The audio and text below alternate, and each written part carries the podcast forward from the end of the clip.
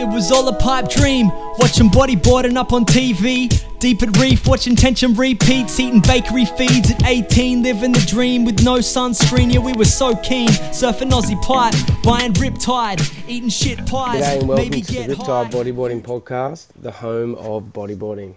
Thank you for joining us on episode 12 of our verbal journaling, and I'm your host, Luke O'Connor. Well, today's guest has packed more cones than a Mr. Whippy van, let's be honest.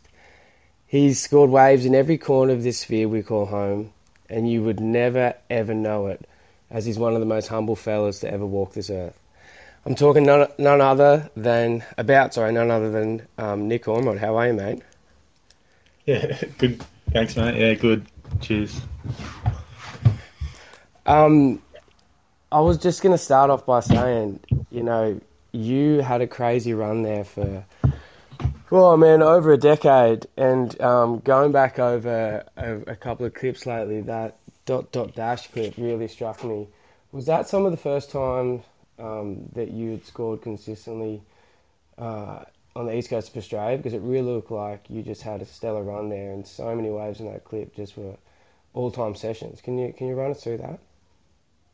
Yeah, right. Um, yeah, I guess like you know, grew up on sort of near the Goldie, like not not far north coast, New South Wales, and um, uh, you know, like when we like I started to sort of get uh, sort of recognised in bodyboarding at all.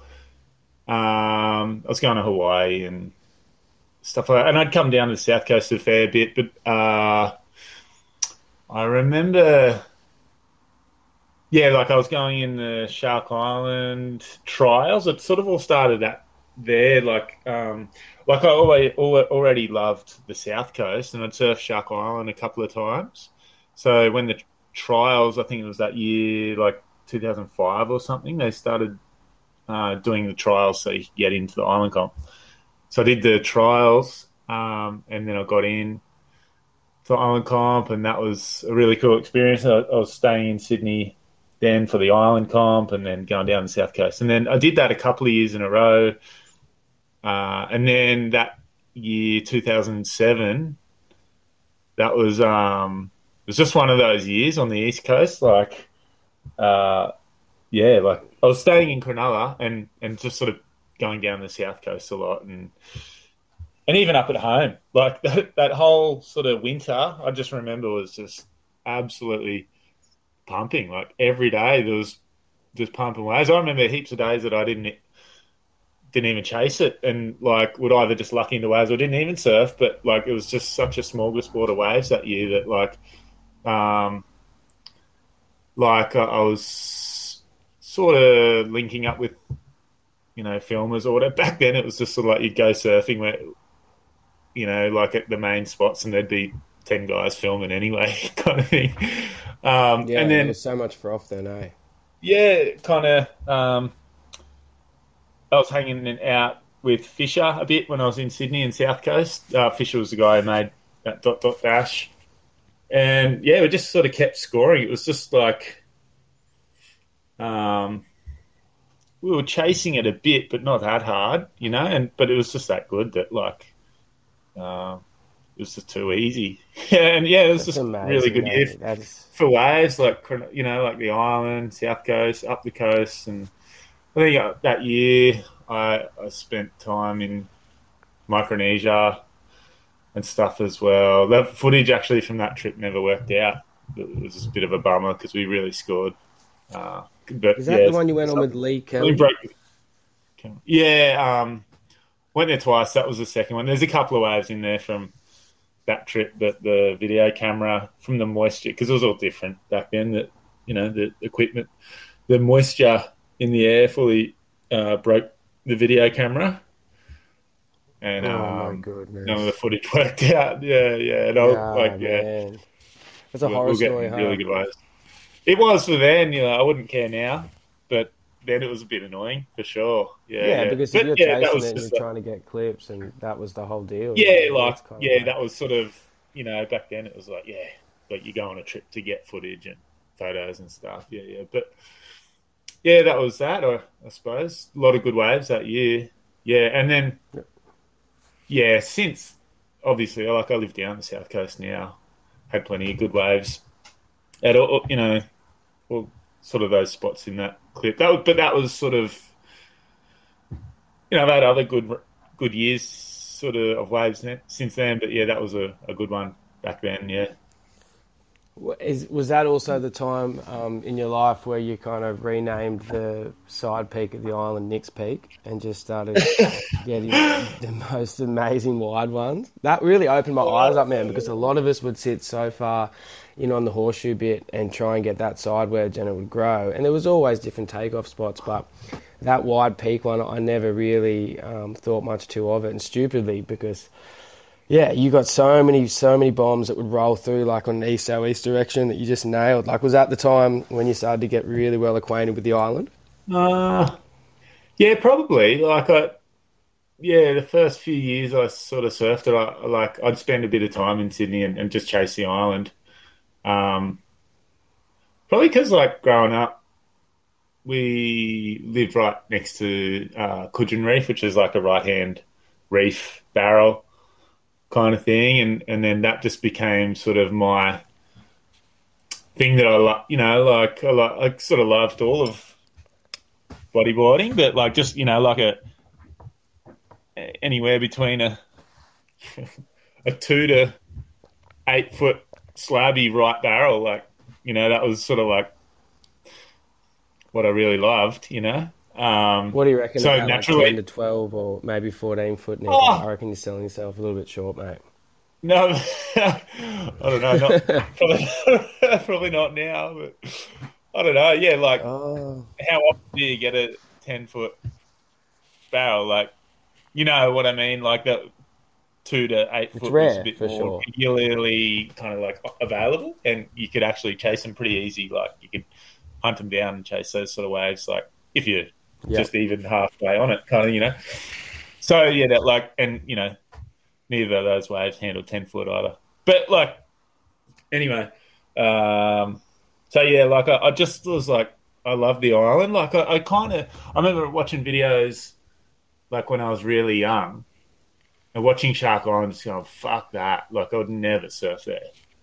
And then talking about it like with friends, would you ever surf there? And it was like, nah, probably not. But then as you sort of grew up, got more confident, started traveling a bit, went and surfed it a couple of times. I'm like, fuck, it's actually like there's actually really perfect ones. You know, it's not all just psycho like those old Stroey vids you just see was a just fucking going fucking headfirst into a dry rock, and you're like, oh, he was a little. I don't know about that. Like, hats off. Yeah, yeah, yeah, crazy. Yeah, but um, yeah, and then got to surf it, and I was like, man, it's actually an incredible wave. Like, obviously, you know, um, and it it's sort of it's the type of wave that I like, like where um, you have to draw a line. I don't.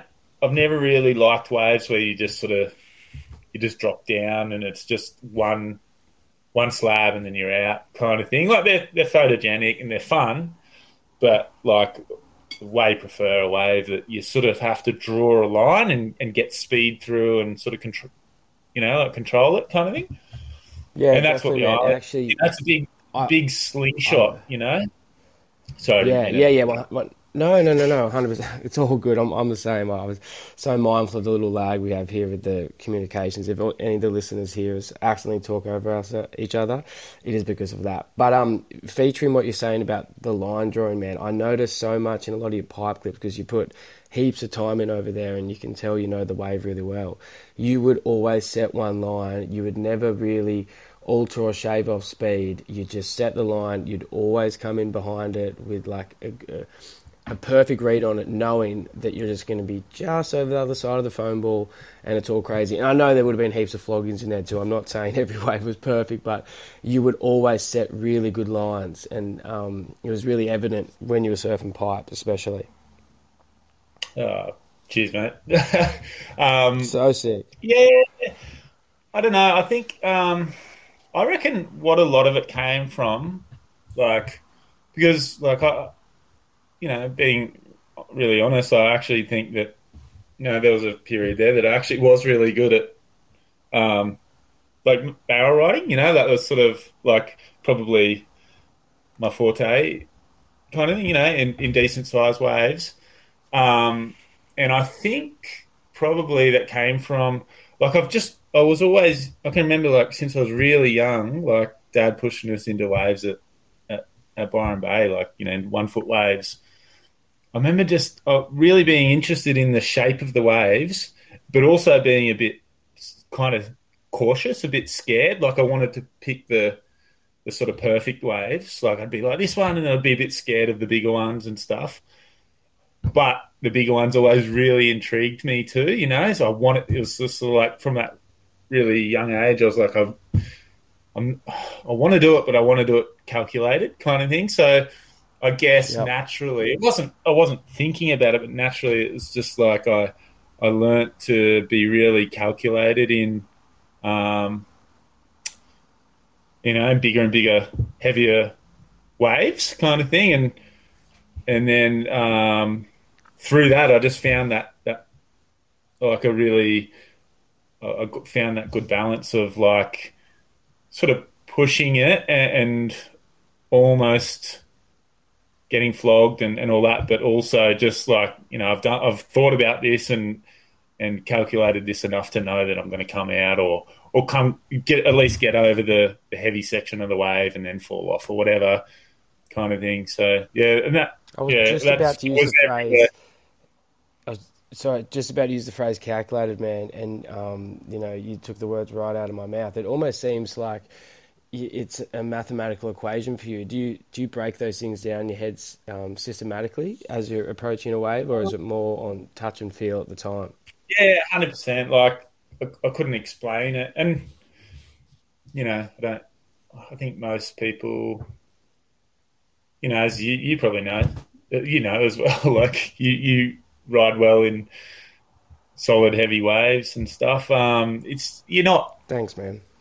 I don't know. You um, it's just touch and feel kind of thing, you know. Like you just, you just, it's experience. You, you just watch enough waves and you mind surf them, and you vis- like kind of just when you're watching waves, you, you're visualizing sort of where you'd be on it, and and you just do it enough times to know kind of thing. And I think, yeah, like realistically mind surfing waves kind of thing, like, and that that sort of like I actually barely believe you, like the the Nick's Peak comment, but even the island, like, um, like I remember, and this was my approach to that, and it, and it, it's just generally my approach to sort of surfing anyway. It's really, it's like not not looking at what other people are doing and just just actually taking the wave for what I see it to be as rideable kind of thing and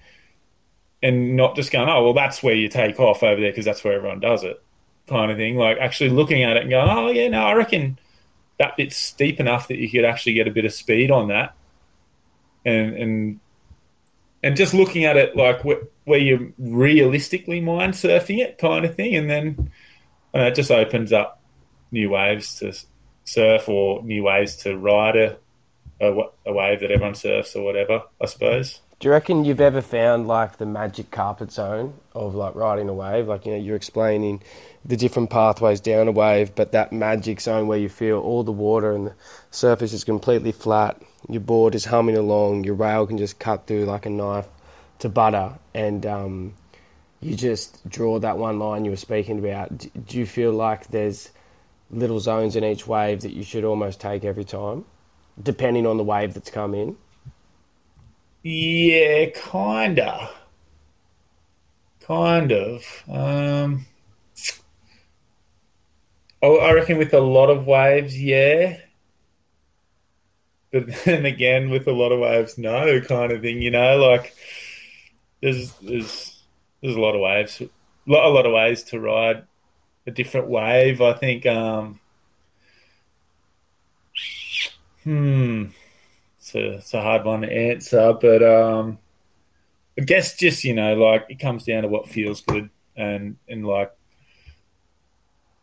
there's sort of just not many better feelings than just flying through a nice, smooth, fast, clean barrel that you've had to draw a nice line into, kind of thing. You know, yeah. that's my opinion. Some other people might just go straight around the barrel and and just launch into a big air or something. You know, Hub never really sort of avoids the air section. But, you know, sometimes I used to go, ah, oh, fuck, like I'm just hunting the barrel too much, kind of thing. You know, but like whatever, that's what I enjoyed.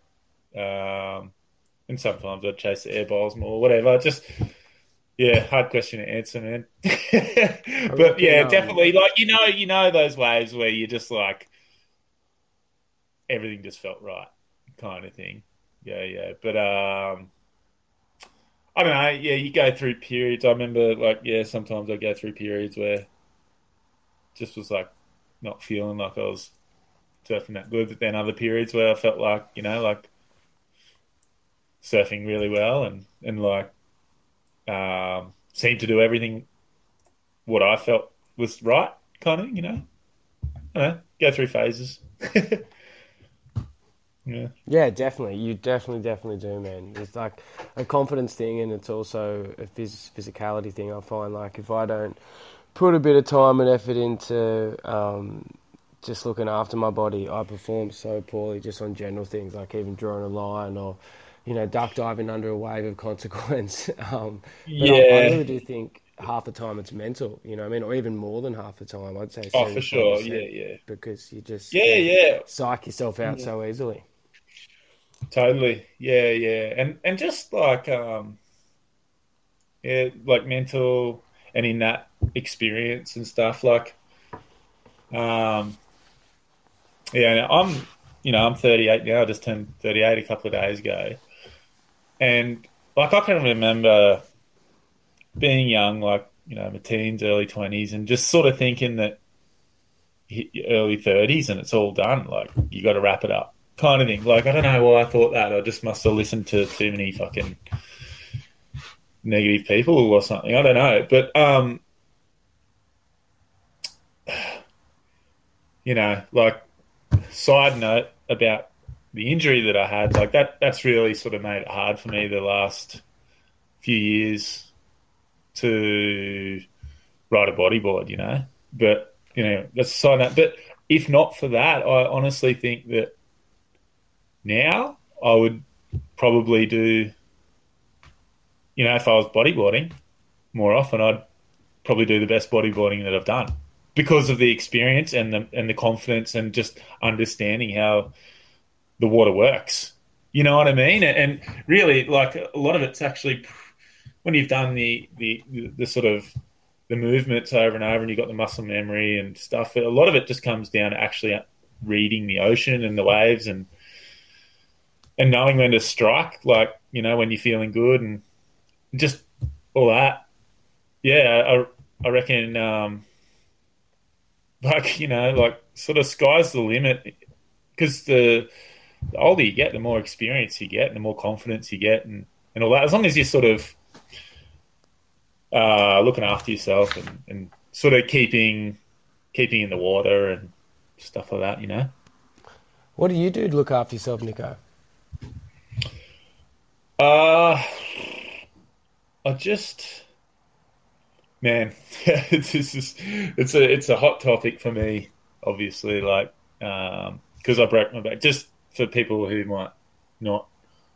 Um, yeah, please tell the listeners. Know this about, already. Yeah, just yeah. Uh, it's it's a long, long story to to go through from start to finish. But five years ago, uh, well, five and a half years ago, I broke my back bodyboarding um, down in South Australia, and then that was a painful one mentally as well as physically, obviously physically, but mentally so unbelievably frustrating because I know how calculated I am in the water and, and all this and and just made this critical mistake that just like really um, you know, like without meaning to sound super negative, it has made my life a lot harder for the last five years than it otherwise would have been. And, and, you know, I'm really crossing my fingers that it doesn't continue to make my life harder in the future. You know, it's been really, really hard,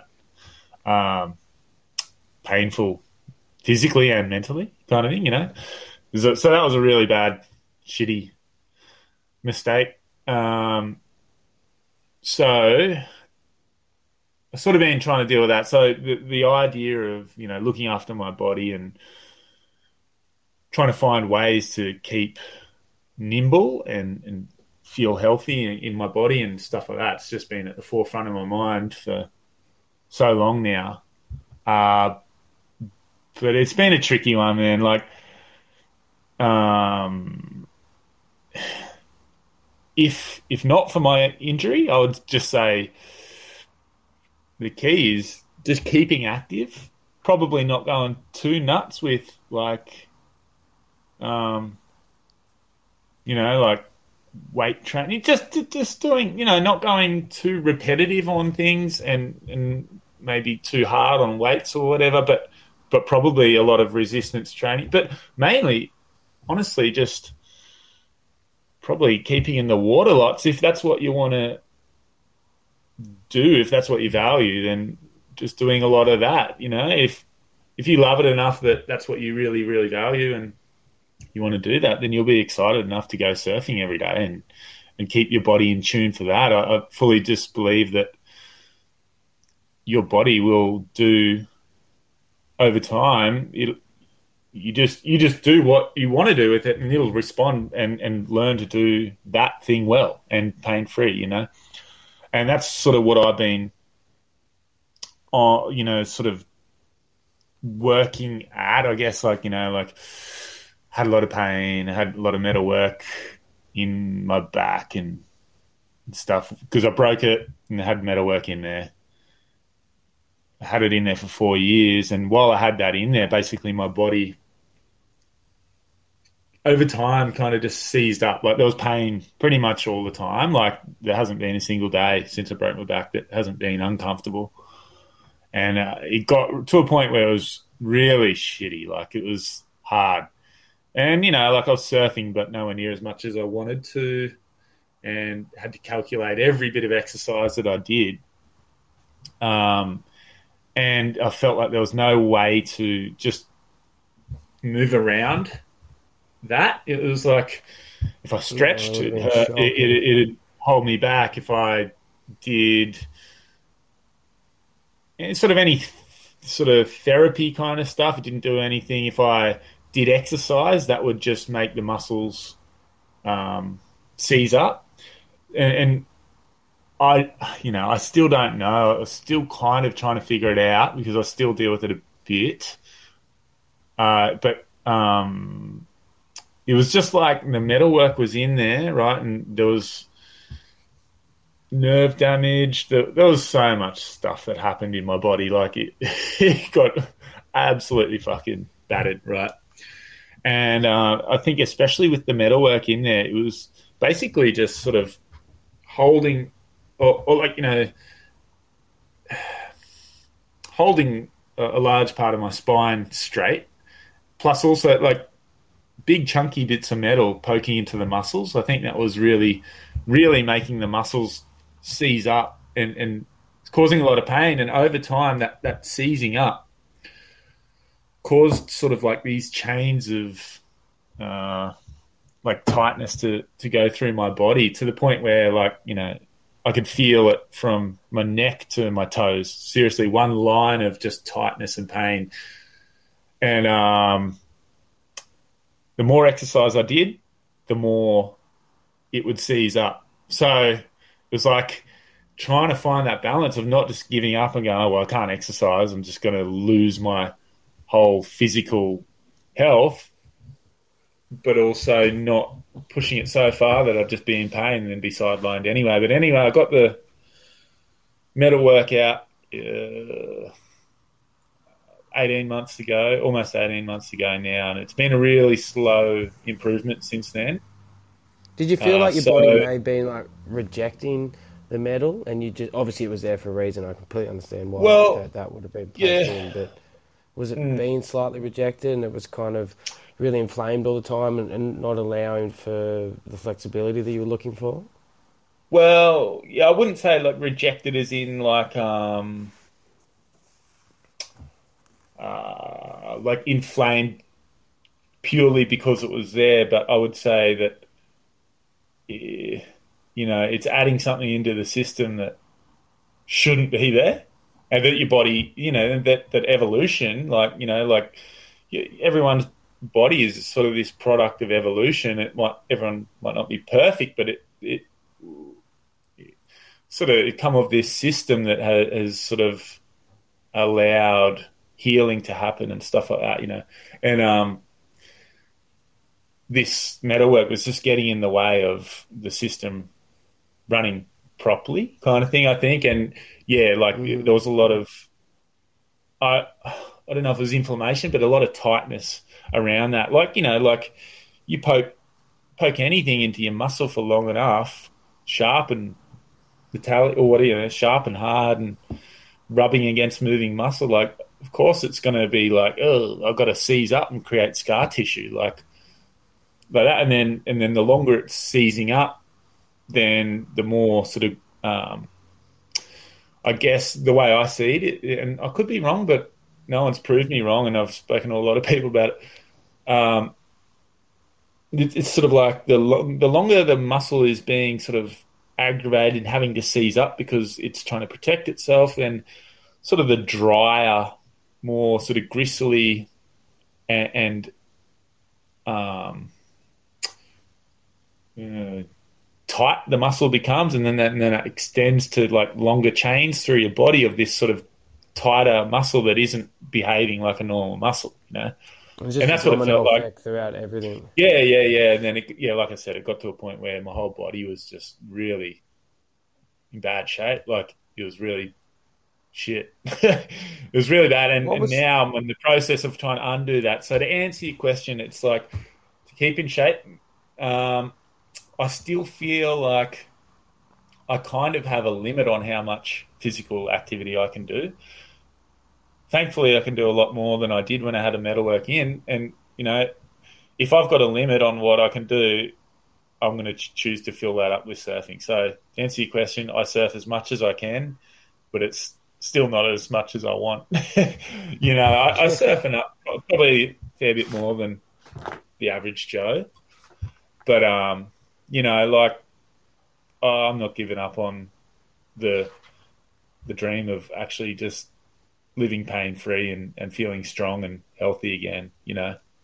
Um, and, and I recently sort of, st- you know, started to think about maybe getting into doing a bit of Pilates and stuff like that. But um, it's been a really, really unique thing. You know, people will just go, oh, well, do some stretching, do this and that. And it's like, no, no, no, no and it's hard to explain, but I, I, know my body well enough now to know what uh, is going to be good for it or bad for it, and, and I'm starting to think now maybe maybe something like Pilates would be okay for it, but um, I don't hold hold high hopes. I think for me the biggest thing is using my body the way I want it to be used, which is the most valuable thing to me, which is spending time in the ocean. Um, and time. I, just think that my my body still needs time to undo the tightness that was created from having all that metal work in there, and and just the injury itself and the two surgeries that I had. Like it's been through a lot, and I think just time. You know, like it just takes time to undo that sort of that that physical trauma and the tightness and stuff like that. And then, you know, it is getting better. It's slow. It's a fucking massive game of patience, you know. But um, when I think about it, when I actually like sort of think about where I was at certain stages in the last four years, five years, um, I'm definitely the best I've felt since I broke my back. Um, What's been yeah, the number one treatment? Like, it's, I was going to say, Nico, what's been the number one treatment to keep you there over the last five years? What's been the most successful for you personally to get um, some pain-free moments?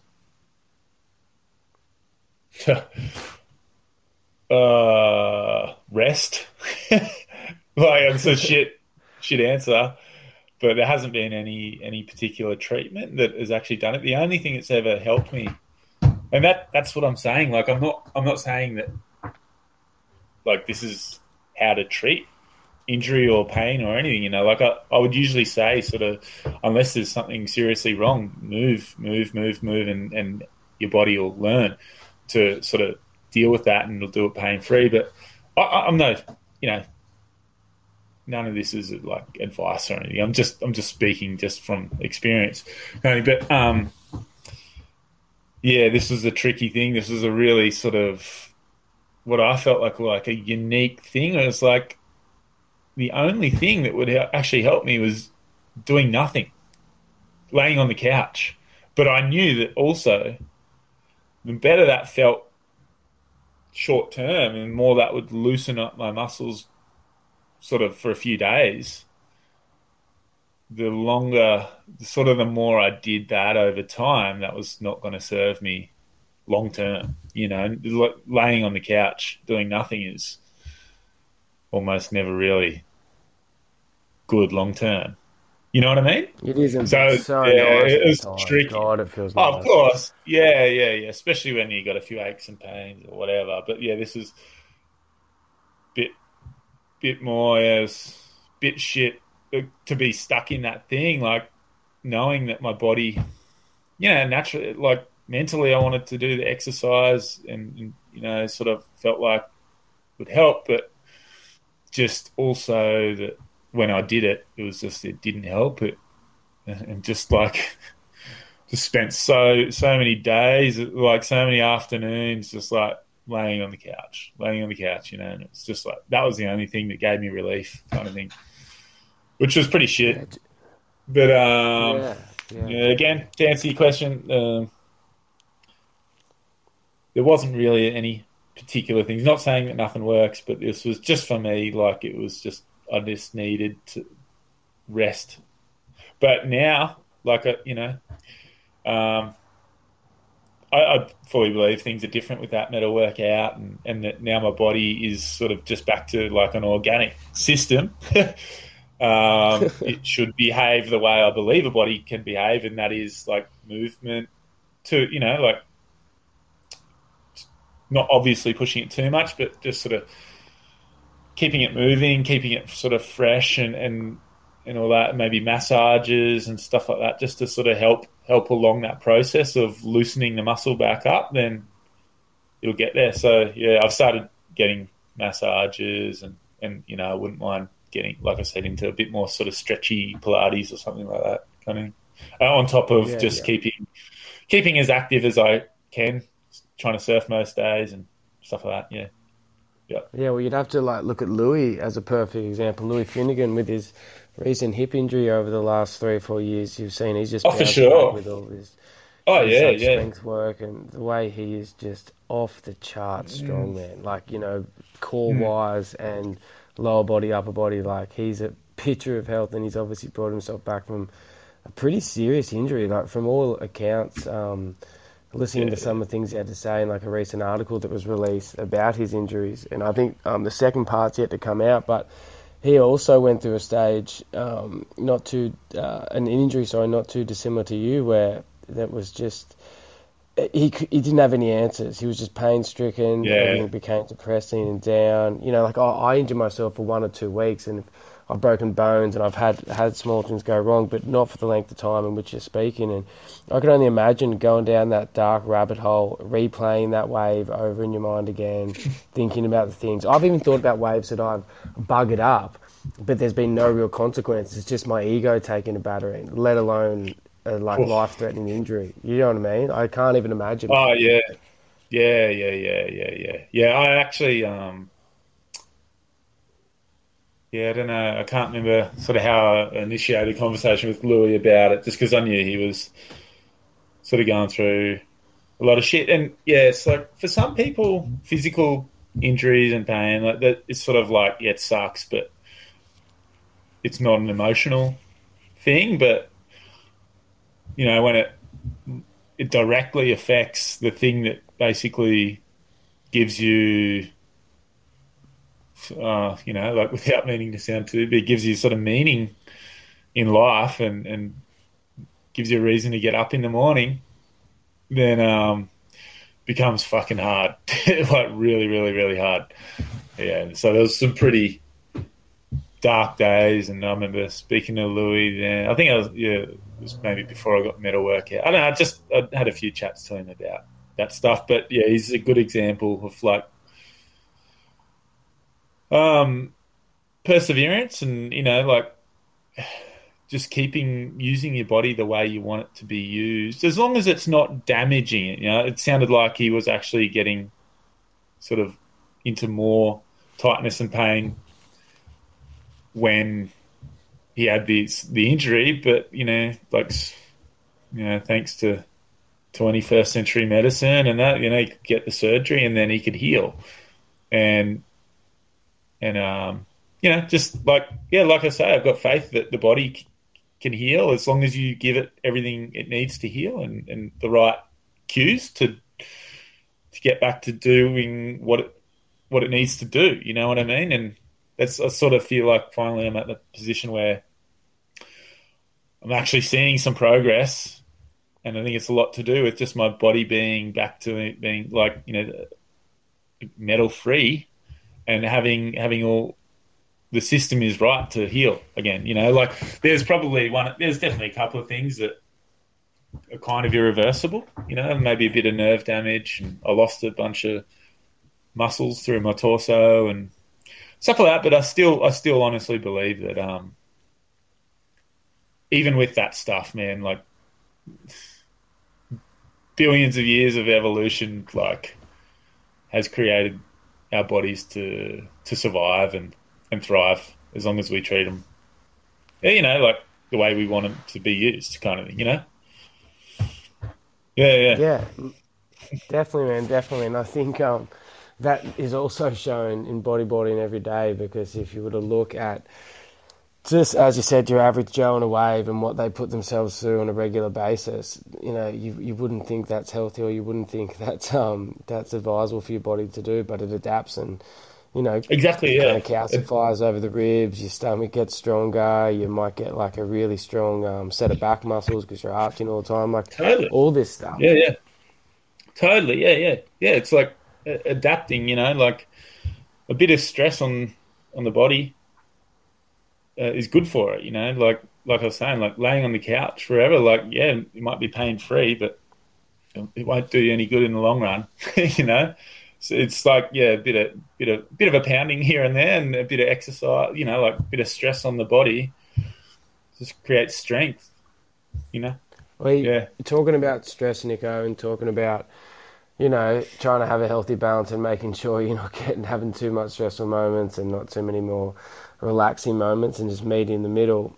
What about the moment that you experienced over in Brazil when you were traveling um, on a bus across the country? Oh yeah, yeah, um, yeah. It wasn't a, like yeah, it wasn't a big trip on the bus, but basically, uh, I was there. Um, because it sounded super goddamn stressful. Like, let's just put yeah. That at, like in the moment, in the moment, it was. Oh man, it's actually yeah. I just remembered the, the, the sort of precursor to the story, right? So, um, I was living. This is just uh, like I just moved to Sydney actually moved to Sydney, and I was living with my good mate uh, Liam. He he actually used to film the No Friends videos for a couple of years. Anyway, was that Liam O'Brien? Just, just for context, yeah, just for context for people to know. Anyway, he's he's like one of the best mates. Known him for a long, long time, and um, so I was living with him in Sydney, and he was out at work one day. He was doing some other filming stuff, and I'd just come home from a day labouring or something, and I was in the shower, and then he just fucking barged in. Like he was like, "Let me come in. I'm coming in." I was like, "Whoa, what's going on?" He was like, "Man, like ten minutes ago, I just got fucking held up with a gun at the pub," and I was like, "What?" And then he was explaining, and he was like kind of shaking and stuff, and he was explaining how some fucking guy, some armed robber, just came into the pub where he was grabbing lunch or you know, like grabbing an Arvo beer or whatever, and fucking held everyone up with a gun and, and pointed the gun at him or something, you know.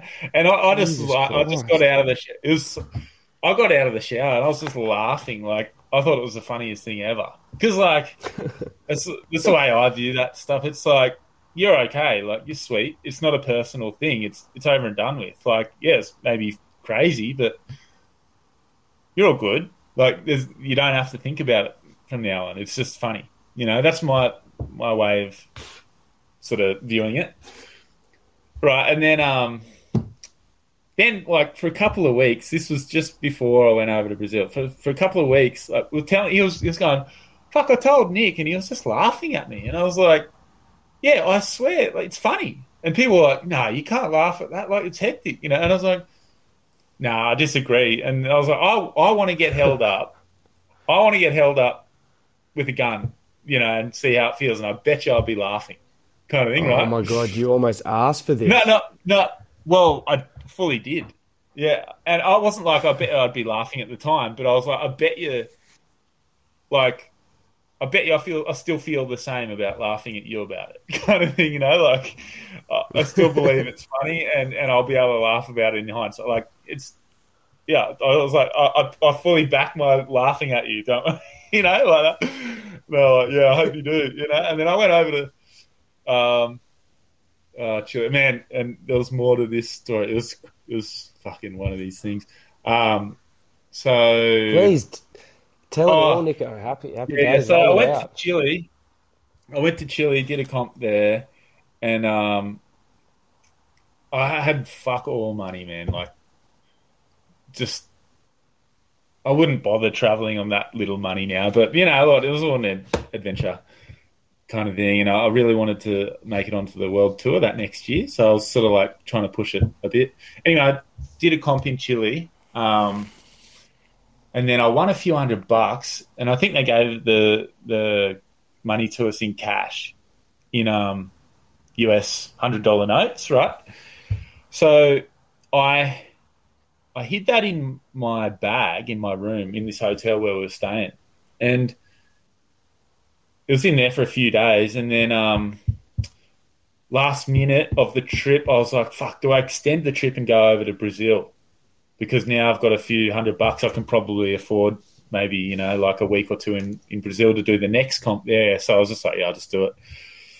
And it was already sort of stressful enough doing that, and then I packed my bags and I went to grab the cash that I'd won, and and then I realised that the cleaner who was coming through cleaning the rooms and stuff every day must have stolen it because it was just gone. And and I remember seeing her near the bags, and I mm. fucking looked everywhere, and I was like, oh man, you're kidding me! Like Been robbed by the cleaner. I'm not sure. I, I honestly I don't know. That's an assumption, but I couldn't think of any other thing that happened with it. But it's a pretty logical assumption. Like, surely that's just a dumb thing over there half the time. Like, if you maybe I don't know. in the room, know. you know what I mean? Like, you got. I don't know. Yeah, eat, they got to eat. Yeah, I don't know. Yeah. Anyway, the money was gone, and uh, I, so that was a bad start. I was like, oh fuck, now I'm really struggling, but I've got to go. I've already changed tickets and everything, right?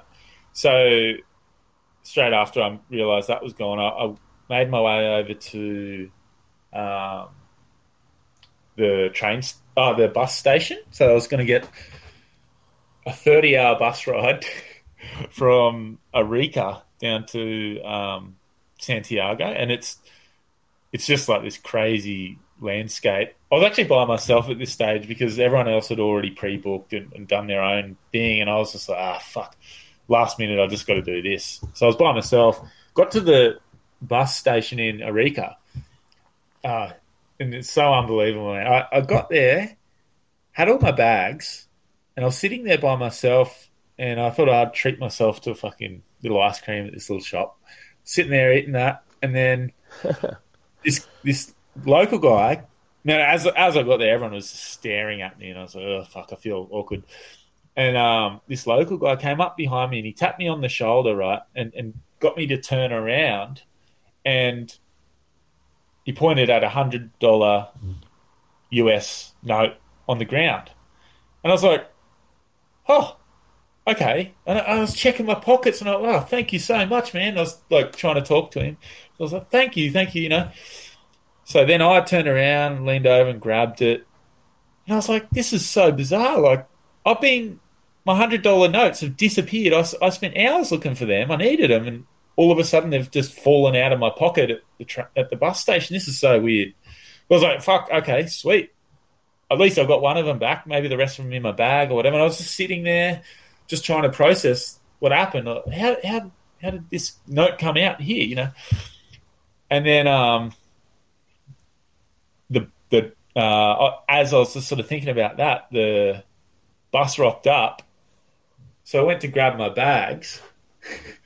and then I looked where my bags were and they were gone because I figured out what had happened. So uh, the bags were gone, and then I looked at the note, and it was slightly different paper to a real note. It was a oh, uh, fake counterfeit. Note.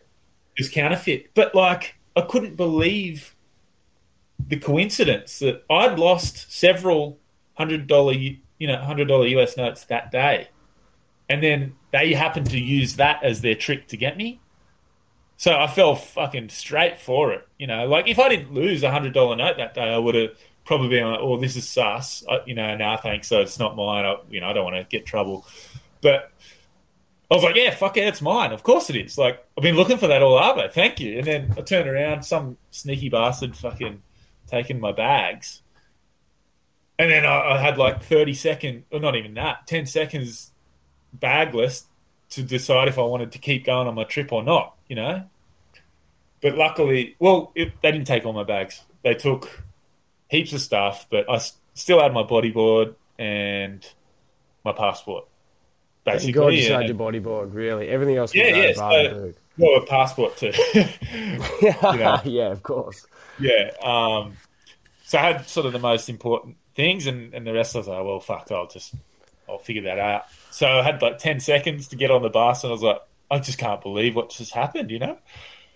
So anyway, I fucking um uh got the bus all the way down to Arica. That that actual bus trip was just a trip to like I felt like I was on Mars. Like if anyone who doesn't know, it's the Atacama Desert. It looks like you're on Mars. It's it was actually really cool, super boring and long, but kind of cool bus ride. Um, How was like the vibe of the bus ride, Nico? Like, was it like oh, grungy or was it pretty sweet? Did you meet some other characters on there? Uh, everyone was pretty quiet. It was just sort of like pretty empty. Um, yeah, just super quiet. Hey, everyone was just doing their own thing. It was pretty mellow. Chile's pretty mellow, mostly. I think you know.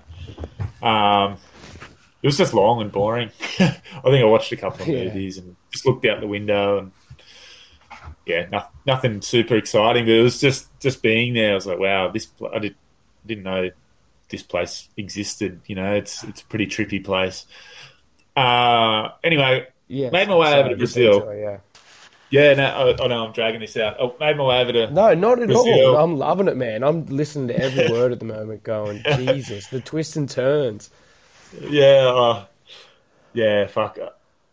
The amount of situations I got myself into through bodyboarding, good and bad, like incredible, incredible. Like, like I look back on it now, just as a a fairly average thirty eight year old bloke with a you know a mortgage and a kid and stuff, and just think, fucking hell, like had some crazy stuff in my life, good and bad, you know. But anyway, yeah, like back to the story. Experiences that have made you who, who you are right now.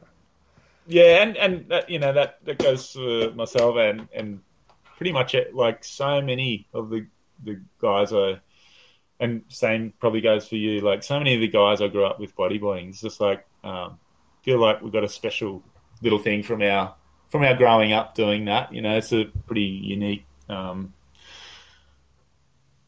yeah, sort of core group of dudes, I guess. Anyway, um, I agree. Yeah, yeah, fully.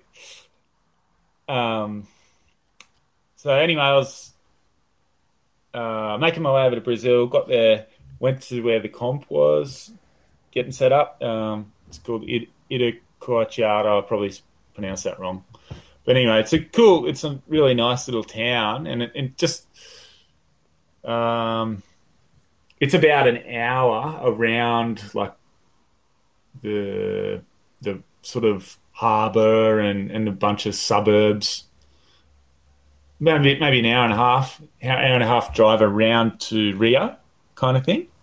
So it's Okay. kind of like maybe maybe like the equivalent of like Manly, Northern Sydney. That'd be where the Itacoatiara is, and then drive around all the way around to Bondi, and that's where Rio is, kind of thing. You know, it's Yeah. about an hour and a half drive on the bus. And anyway, um, we I was staying with um, oh no, forgotten his name, South African guy, Adam. Oh shit! I've just had a mind blank. Anyway, South African guy. Yeah. Uh, we were staying at a local guy's place, and we were like, "Oh, we want to go into um, uh, into Rio to meet up with a few of the other Aussies, you know, because they're like, "Oh, come in, we'll go go out, whatever." So like, yeah, we'll go in, grabbed a couple of beers, and then we were about to get on a normal bus, and then the dad of the guy we were staying with was like, "Oh, whatever you do, don't get on the normal bus. Like, hundred percent, you'll get robbed on the way in there, right?" So like, oh, okay, thank fuck, he's told us, and he was like, "Get on this bus, wait, wait another half an hour, get on this this big coach, you know."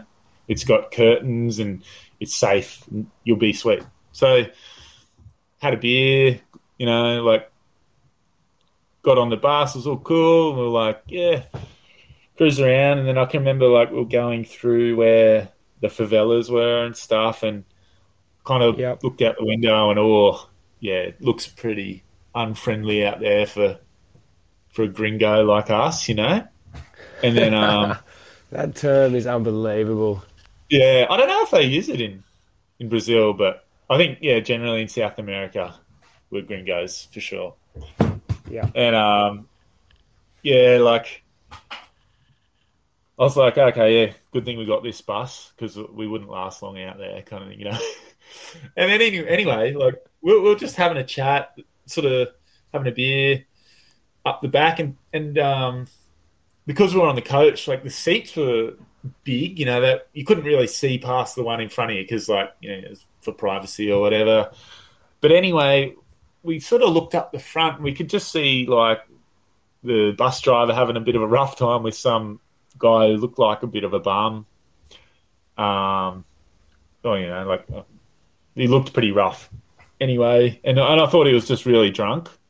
And I was like, oh, somehow this drunk guy's got on the bus and he's just hurling abuse at the driver, whatever. And it was taking a couple of minutes.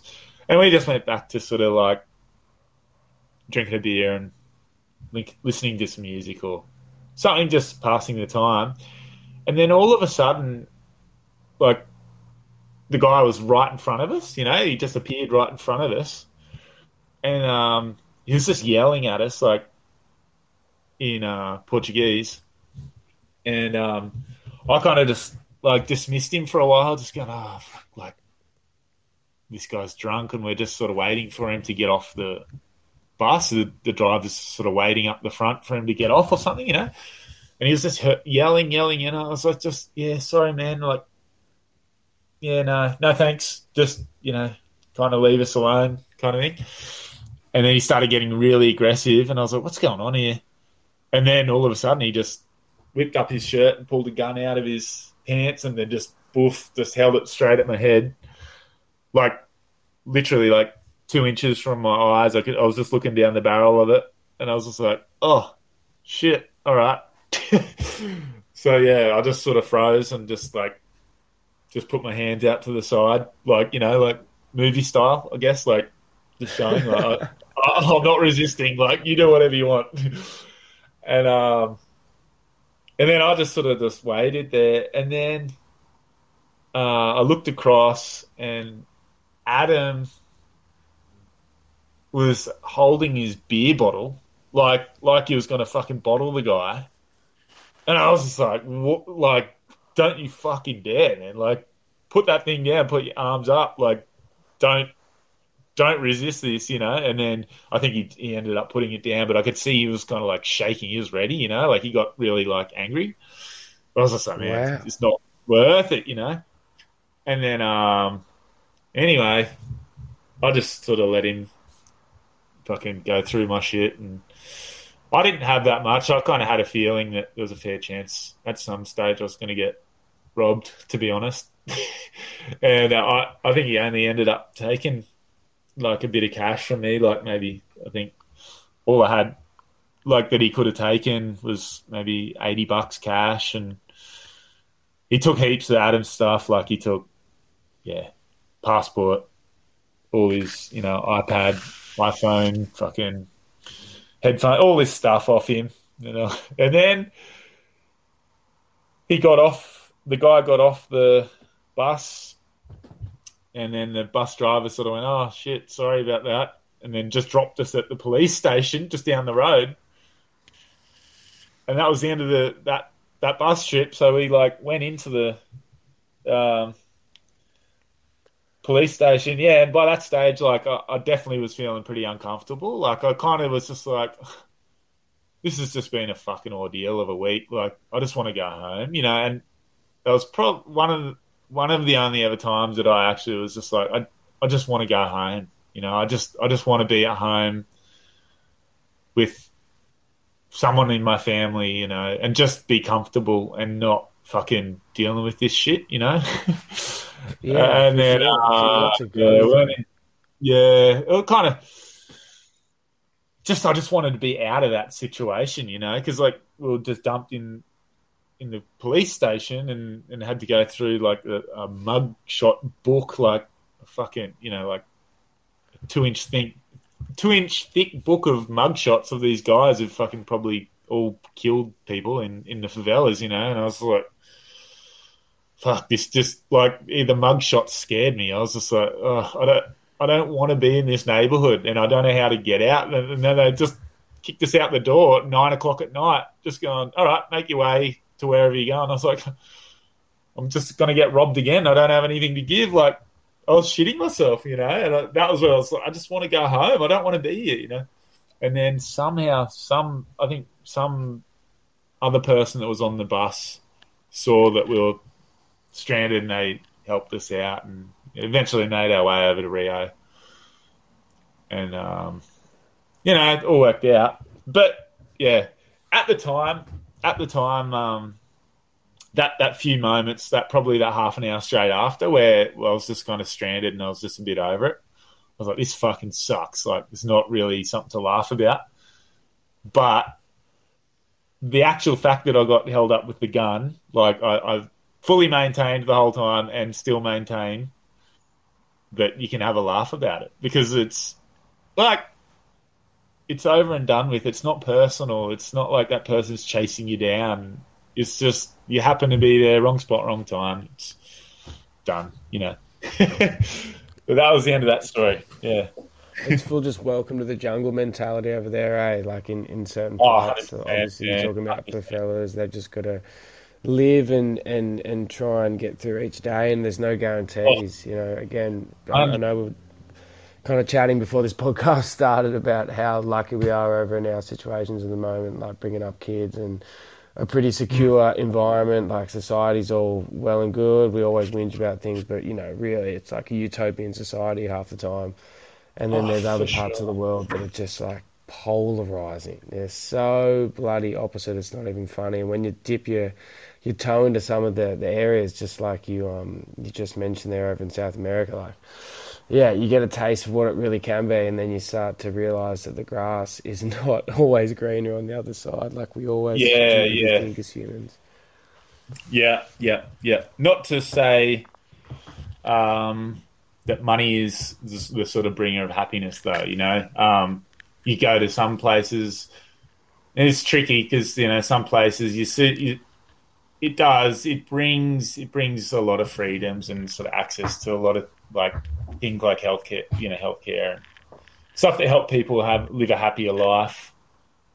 But uh, you know, you go to some places where there's not much money and the people are so healthy and strong and, and in touch with nature and they've got a purpose and and they're happy. You know what I mean? Even if they're sort of maybe struggling with other things. But there are some places where money you know, like in a city, like in a favela or, or a full ghetto, like where money kind of is needed and and they're they're struggling without it and it's fucking rough, yeah. For sure. Like that that's it, yeah, it's a tough situation for them. Like they're, they're, born into a shit situation, full stop. You know, and, and it's unfortunate. Yeah. Yeah, yeah, definitely, and that's kind of the path that they've had laid out in front of them. It's not like a, a choice or whatever. It's when you're, you're born into that situation. Yeah. It's, yeah, yeah. Just thinking about your travels, Nico, and, and obviously you've been to, as I said in the intro, like all, all the four corners of the earth. Where do you feel have uh, like the bodyboard taken you in, in regards to, you know, uh, the most roughest and craziest area you, have ever been to? Like, where's the the place where you were just eyes were opened and you were kind of blown away with what was really going on? Hmm. I don't know. Uh, I guess trying to think. Like when I was, you know, bodyboarding, and that was like what I was doing with sponsorships and stuff. A lot of, to be really honest, like a, a lot of my travels were like I did a lot of travel and went to all sorts of different places and stuff, but they were fairly st- stock standard places. Um, I can't. I can't like yeah, I can't think of somewhere that was like super gnarly rough, but but I just told the story about the favelas in Brazil, and I don't know, you can't. I I don't know, I could be wrong, but I remember hearing that like per square kilometer the the most dangerous place in the world or something. So, like, yeah, that might be your answer there. Like that was pretty fucking gnarly. yeah, know? it probably is actually. Yeah, probably probably saw it. a whole spectrum of places from you know really paradisey kind of beautiful places like Samar or Tahiti to to full ghetto like fucking favelas in Brazil. You know. Yeah. What was the nicest place uh, you, you ever got taken? You know, we always live on a shoestring budget as bodyboarders. What's the nicest place you've been on a team trip or a, or a sponsorship or something just tied in with um with yeah. you know, a, a, bodyboarding trip? Uh, I'd say that like um, the nicest is in just like everything feels like it's just like a f- tropical fairy wonderland kind of thing. It would have to be probably Samoa.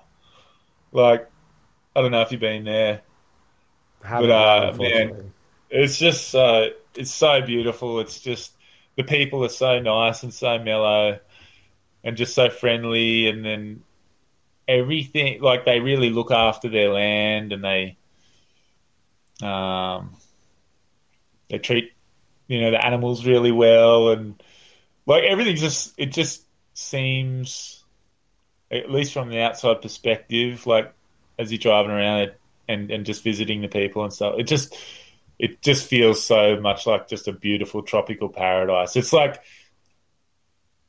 yeah, it it's it's straight out of the postcards, but not in a, like a cheesy sort of Waikiki postcard kind of way. It's like it still feels really genuine, you know. It's just yeah, absolutely beautiful, lush, and just uh, I don't know, it's just you've got all the tokenistic, beautiful things, you know.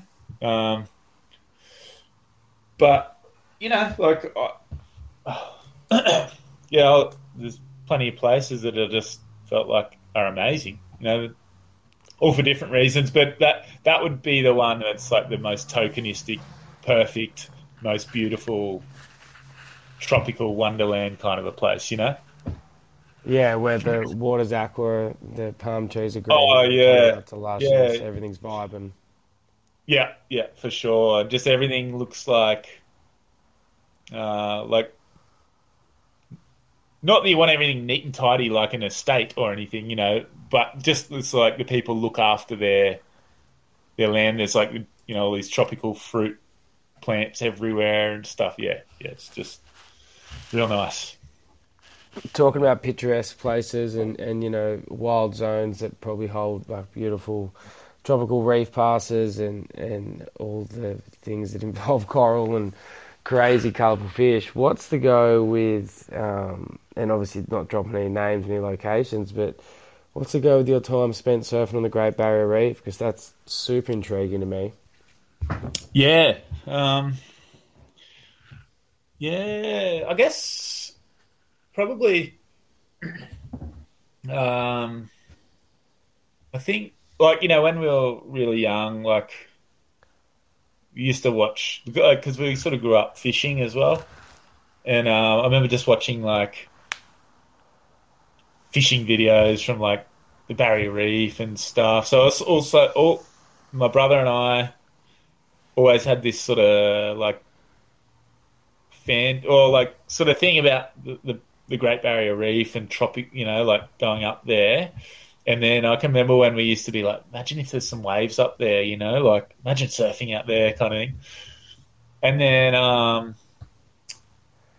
uh, there was a guy who was from up up near there, who who used to come down uh, he, he spent time on the you know like uh, around Kingscliff as well. Um, sort of going back and forth, but he I remember he, he he used to say, "Oh, there's waves up on the Barrier Reef," you know, and and I kind of was like, I don't know, yeah, maybe, but I guess I was probably like uh, at that stage just so into like you know like going putting in time and effort into going places where I knew there was waves, like you know coming down South Coast or whatever, and um then, uh, yeah, I think him and a few other surfers did a trip to one. At, like, there's a, without saying too much, there's a couple of different spots up there, and um, yeah, they sort of told us about one of them. And then we ended up lining up a boat to go out to them and surfed a couple, but but didn't get to surf one or two others as well. And then uh, just, I guess, sort of realizing that fantasy, that, that sort of childhood fantasy and getting really good waves too. I was like, whoa. I'll, I'll, like, yeah, I don't know, it became a little bit of a, like, an obsession to want to actually, like, fully score up there. And then, sort of put a bit of time and effort into it. And because, um, like, my brother and I were into fishing and stuff, like, we'd got boats, you know, what we'd sort of saved up a little bit of money and, and I think at one stage we got a loan and stuff. And we anyway, we'd had boats that we were sort of trying to upgrade, upgrade to get big enough boats to go out far enough to get the waves, you know, and, um, putting in time and effort to do it, but super fickle waves. But you know, we just wanted to put in the effort to do it, and then yeah, like had some pretty fucking crazy trips going out in boats that probably shouldn't have been going out that far, really. Like, um, just yeah, a few sketchy moments, really, really far out to sea. Like, you know, just way off the horizon. No, definitely not seeing any land and just not knowing where you're going. And then I can remember one time. This was one of the first trips we did. Um, just it was pretty windy. Once you go out that far, man, it's just like the currents and the wind and all that. It's just it's pretty wild. And uh, a, a, small wind can get really rough. And um, we just fell down into this chop, like you know, just sort of just wrong timing on this sort of trough of this wave, and I reckon about three or four hundred liters of water just like came flying over the front of the boat and just like boof, like knocked us all to the ground. pinball. And we are just like, yeah, it's a pinball around the boat. Luckily, you know, I had like a self draining deck, I think, and, and like the water cleared off pretty quickly. There was a fuckload of water in there, and and we were just like looking at each other, go, "Oh man, are we we're are we out of our depth here?" But we're like, "No, we got to get out there. We have to go," you know. And then um, looked up, and all the electrics were broken, and then we were just like, "Oh fuck!" Like we have no way of knowing where we're going, you know. And then halfway out, we still had, you know, a long, long way to go. And then we basically just sort of guessed where it was um, according to the time of the morning and, and where the sun was and, and sort of the angle that we knew we had to go kind of thing, you know? And then we just. That's pretty impressive. Almost like a sundial vibe, just going, yeah, okay, so we rising here at X amount of time and we want to be heading. Yeah, yeah, pretty much. Yeah. Yeah, so we just drove, just sort of, you know, like with the binoculars, like looking out the horizon, just going, fuck, I hope we're going the right way. But, you know, we're like, we're pretty sure we're, we're on the right direction. And if we sort of miss it a bit, surely we'll, we'll see something with the binoculars. And then we just kept driving and driving. And then, sure enough, we got to it pretty much bang on, you know. And then um, that was one of the first trips. And then, you know, since then, it, like I said, it's really fickle. Uh, but it sort of became just the thing that we do, like as much as we could when it'd be on, which was pretty much only turned out. Yeah, like it, it probably only gets really actually good once a year, if that, you know, really, but worth the mission to go out there and stuff. But yeah, it was just a cool, just a cool experience. Like, um, you know, it's a barrier reef. Fuck, you know, getting good waves out there. It's just, it's just beautiful and beautiful clear water, lots of sea life and stuff. Yeah, yeah. Yeah, just, and that's just like a, a uh, feather in the cap, man. Like, how many people have gone and surfed on the Great Barrier Reef? Like, really, if you were to walk into a bar of surfers, say they were there for, and bodyboarders and water people alike, just if you, out of a hundred people, asked each individual if they'd been the Great Barrier Reef to surf, I don't think you get many hands raised in the air. Yeah, yeah, I've had a lot of people sort of ask because it's pretty intriguing, for sure. It's pretty unique, um, and I guess a lot of people, you know, historically have sort of just not really thought of there being waves up on the Barrier Reef. Um, yeah, so like I've had a lot of people sort of ask, you know, just be intrigued about it, kind of thing. But I don't really. It's a full journey. It's like it's, you know, it's a fucking absolute mission, absolute mission, man. Like some some of the gnarliest trips of like just days and days of no sleep and surfing a lot and out on a boat. Like, oh man, probably uh, I don't know. I probably wouldn't do it now again. Like I can remember driving home from one one of the trips. Like you just you know when you you're on the go, you're driving all night with a towing a boat, and then you, you try to get maybe two hours sleep before you go out in the morning, and and then you're out there all day. Like it's taxing. It's so tiring and taxing, and you're just absolutely cooked after a few days of it, sleeping on the boat or not sleeping because you know you're wet and fucking uncomfortable. I can remember one time I was driving back and uh, towing, you know, big boat in the four wheel drive, and like I was kind of hallucinating driving because I was that tired. You know, it was back to like three o'clock in the morning. We just had to keep going, and um, I was like, at one stage, I, I like I thought I was driving the car into a big quarry, and just like sort of jammed on the brakes and went, whoa, fuck. In my mind, I saw that I was like about to launch off a fucking a cliff into a quarry, and then you know, like just snapped out of it, kind of thing. And I, oh fuck, that was heavy. And then I think it might have been a different trip, or it might have been that one. Same kind of thing, like driving along, and there was a truck in front of me. But in my mind, I was just sitting at a circus watching all the lights and elephants walk around and shit. You know, because I was that tired and t- and just cooked was fully hallucinating, but I was driving a fucking, you know, four wheel drive with three or four of us in it and two, two or three ton boat on the back. You know. I don't know, man.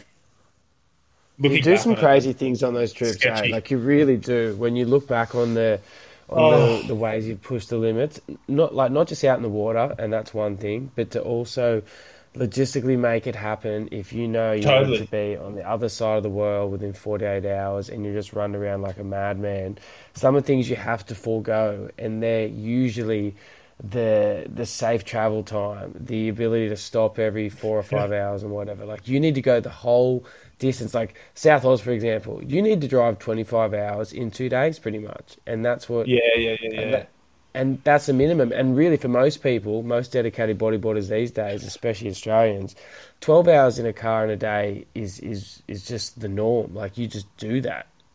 That's, yeah, that's yeah. insanity. So most That's people, it's truckers. insane. Yeah, yeah, yeah. To most people, it's just absolutely insane kind of thing. But yeah, like, um, yeah, just I don't know. It it sort of is, but you know, I, I just view it as like you know, probably these days I'm a, I try to be a little bit more wise, kind of thing. You know, because like I said, like I've had uh, had plenty of good experiences, but I've had enough bad experiences now to be a bit wiser and and a, you know a bit older. And obviously, more responsibilities now. I've got a little boy and stuff and all that. But um, uh, I still believe like you know, there's nothing better than having that thing that makes you want to do that. You know, like fuck yeah, something that makes you want to go through all that shit to to get to the thing that you want to have, like you're on a good one. If you have that thing in your life that makes you that excited that you're willing to put up with all that shit, you know what I mean? Yeah, it's pretty much like a coming of age. It's almost a journey. It's like a rite of passage you need to have. Not Totally, that you know. you, you need to have it more so, but like you yearn for it through that that passion, and that's what bodyboarding Yes, brings so many people. Yeah, yeah, yeah, yeah, for sure. Yeah, yeah, um,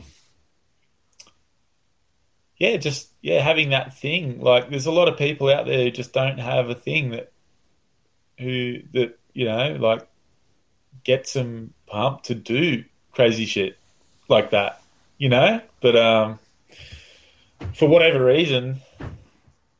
Just you know, wave riding with your mates, like it's it's it can sound so like surface level and, and just playful and silly, but it also like when you actually think about it, like it's a it's a really really deep, cool, cosmic experience, and and it and it fucking draws it out of you to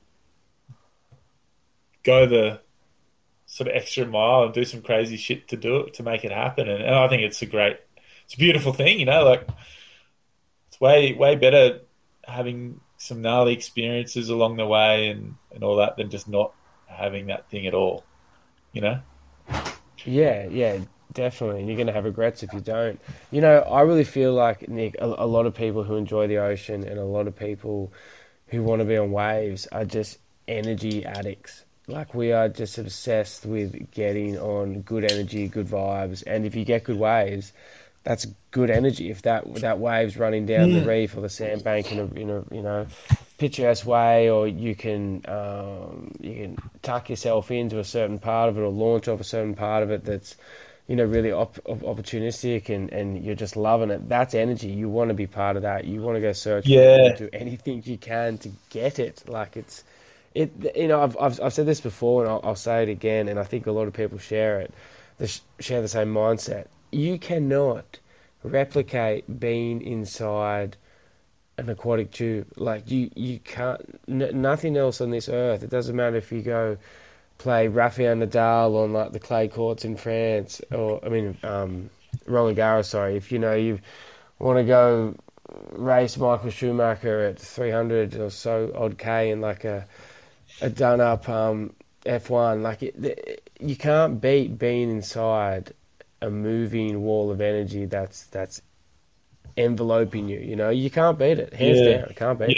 Yeah, yeah, yeah. There's something, something about it. and- Yeah, man. Like the last few years, I like have actually thought about this stuff a lot because you know, like I still get really scared of losing surfing. You know, like in my life because like my body being uncomfortable and, and all that. You know, uh, but there was actually a stage there where I was like, uh, I'm I'm going to be done with this. And, and it was devastating, absolutely devastating. And I kind of was like, why? Why does it hurt so much mentally to like not surf and the idea of not being able to surf you know why, why is it so special kind of you know and um like i don't really know the answer but like um i i guess like there's definitely a bias like because it's what we grew up doing and that's what we're that's our that's our groove you know but i, I do think that of all the all the pastimes surfing or bodyboarding, whatever, whatever, you know, wave riding, it's all the same stuff, really. You know, something about, especially getting in a barrel, it's it is objectively, you know, even like taking into account my own bias, I think objectively it is a really like just appealing experience. I don't know exactly why, but I was sort of thinking about it, and it's like I think one of the things about it all is just tapping into like um sounds like kind of like cosmic, but tapping into sort of the the universe's energy, you know, like and and and I'll just to make it not sound so like la di da. Uh, I'd, compare it to, and I don't think it's the same, but just I'd compare it to something like hunting. You know, I, I've never hunted, but I understand the appeal in that it's like the universe is doing its thing. It's got its its processes and, and it's just moving along with time and, and it's all it's nature. It's doing its thing, you know.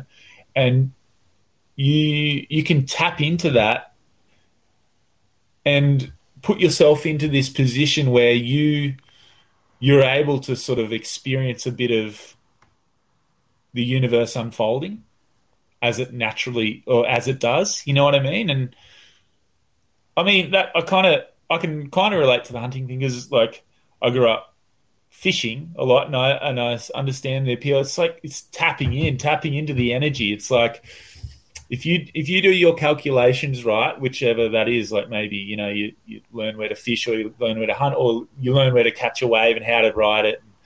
You do your calculations and you you put in the time, you put in the effort, and you you fucking do all this stuff to make it happen, and then you sort of wait, you know, and you're waiting for the universe to do its thing, and then it delivers, and you're tapping into it. It's just like it's the best. It's the most fulfilling experience, kind of thing. And then you add on to that, like just particularly with the wave riding thing, just the fun of just gliding just weightlessly along water, you know. So it's like best feeling ever. And and sort of I think it's tapping into sort of some primal primal connection with nature that uh, a lot of people probably aren't getting these days just through modern life kind of thing, you know. Like I think there's a lot of people out there just have no idea what I'm really talking about. Probably probably not in this podcast, but you know, there's probably a lot of people out there in the world that probably have no idea what I'm trying to say here. Like tapping into the universal energy kind of thing. No, you know what no, I mean? no, you're giving a I good think, I think I'm sure. trying to. I think maybe. I don't know. Hopefully, you maybe get what I'm saying.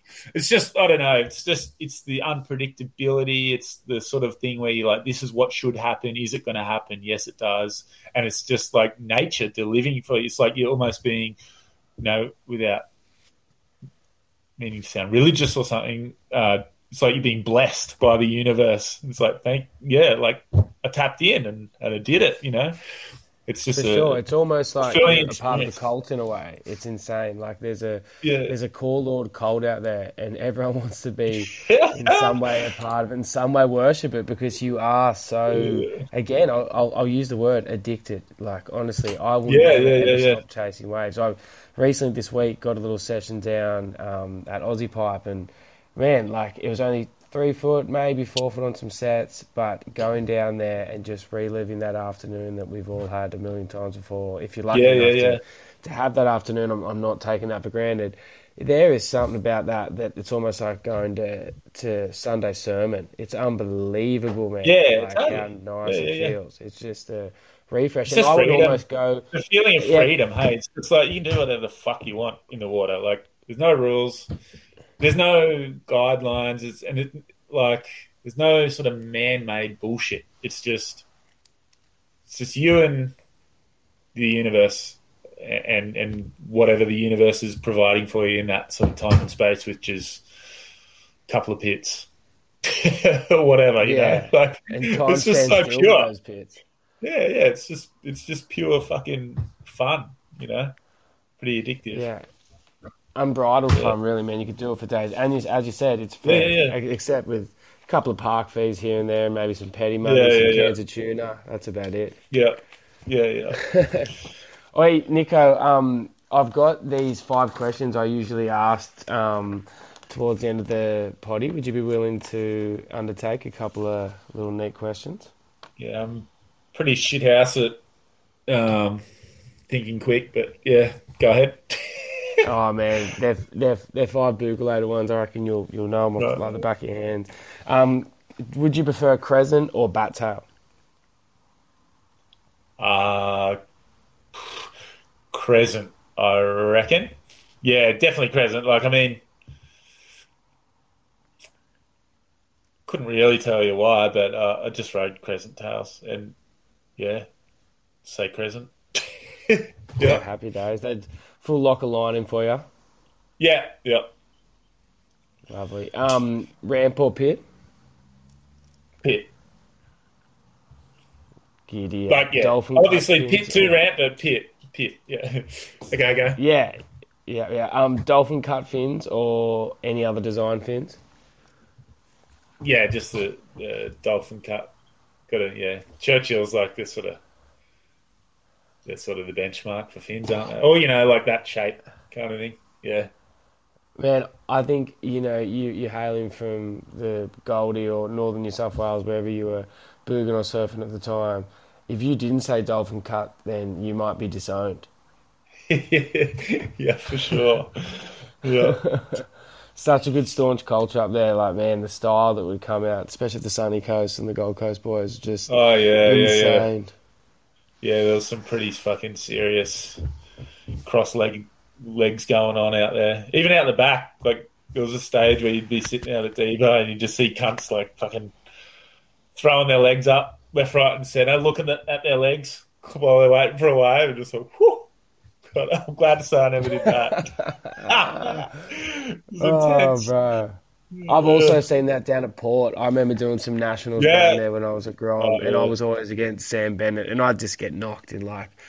Honestly, if I made the second, third round, if I made it to the quarters, it was just like you know, mu- like mum and dad would be buying me dinner, it'd be amazing. But watching Sam Bennett surf those sort of heats is the exact sort of um, description you're just giving there. And he wasn't practicing them out the back; he was just doing them on waves Oh, just- will. Yeah, yeah, yeah, yeah. So many, yeah, so many of those port guys, and yes, like thinking about it.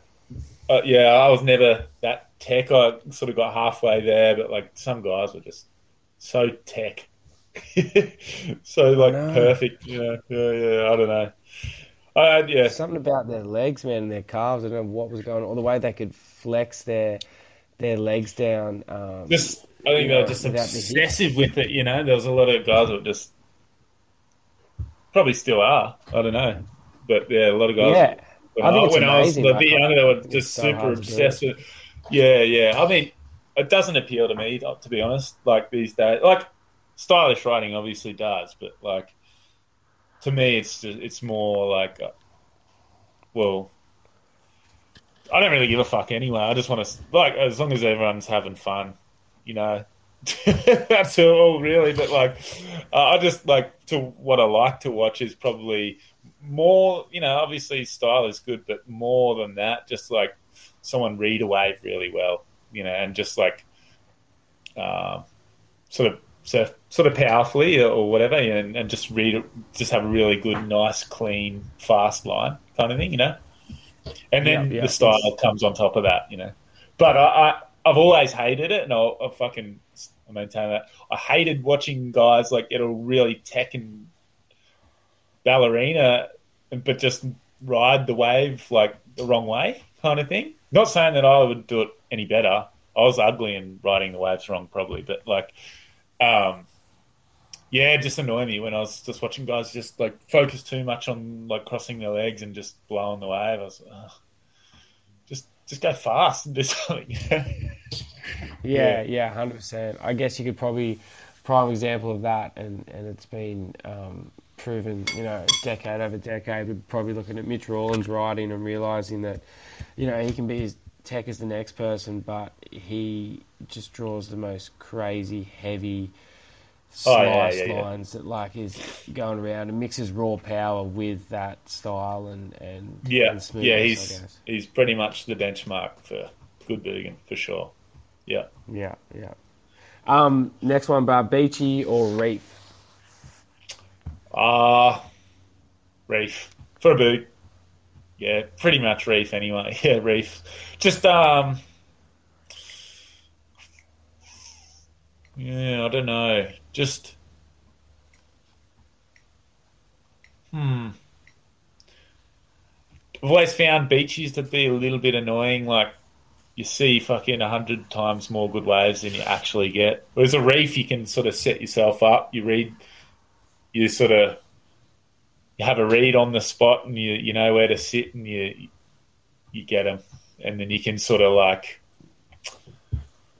toy with it a bit more kind of thing. It's still unpredictable because it's the ocean. Like i don't want i don't i don't really like the idea of a wave pool where it's too predictable but i like the idea of a reef where you can sort of you know kind of what's going to happen and then you can sort of draw different lines on each wave and, and sort of have it somewhere in the ballpark being the same kind of thing you know Yeah, I, I, can't agree more. I would always think, and it's up your way, and this is probably just me not being able to read or spend enough time out there really honing what the wave's about, but Straddie for me was always one of those waves where I felt I saw so many more good ones than I actually got. It was Yeah, yeah, yeah, yeah. mirage at times. Yeah, yeah, and like I know there's probably heaps of guys from up there like that would have chosen Straddie over a reef. Yeah, or like a beachy over a reef any day. Like I can remember, yeah, like surfing up there a bit, and just sort of yeah, it's feeling like like I don't know. Probably it just didn't suit my surfing as much. I guess probably not you know super tech guy. Uh and yeah, just feeling like I just couldn't really make the most of it. But watching other guys just fucking ripping, I was just like, how do you do Oh, this man. beachy? You know, wave after wave, you Lachlan know. Cramsey, Joe Clark. Yeah, I was going to say Joe. Like I'd surf with him, and he just always, whenever we'd surf a beachy, he was just ripping and just getting sick ones. And, you know, like um, and still does. Tom, Tom Rigby, and just uh, like a bunch of guys that you know were from the same area, kind of. Like I was just like, how do you do this on a beachy? Like, I don't get it. Yeah. Yeah. Where do you generate the power Yeah. from? Like, hats off to them. Mate. Yeah. Honestly, I reckon that's why some of the best bodyboarders in the world have all always come from um, not speak uh, weak and spineless waves, but waves that you know don't often get that powerful. But when they do, they make the most of it. And when it, they're not, they're honing their craft and their skill in small, weak waves that require.